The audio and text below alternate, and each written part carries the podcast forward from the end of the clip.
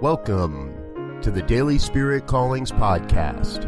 I'm your host, Robert Brzezinski, and I invite you to join me every day as we explore an affirmation, inspiration, and call to action for your life this day.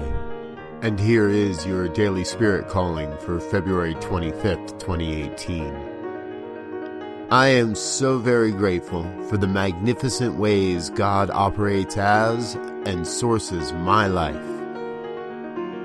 There is only one source of all life, all good, all abundance. That source is God, and God expresses itself as your life in magnificent ways. Today you are called to set aside some time and express, experience an inner sense of gratitude for all the ways God expresses as your life.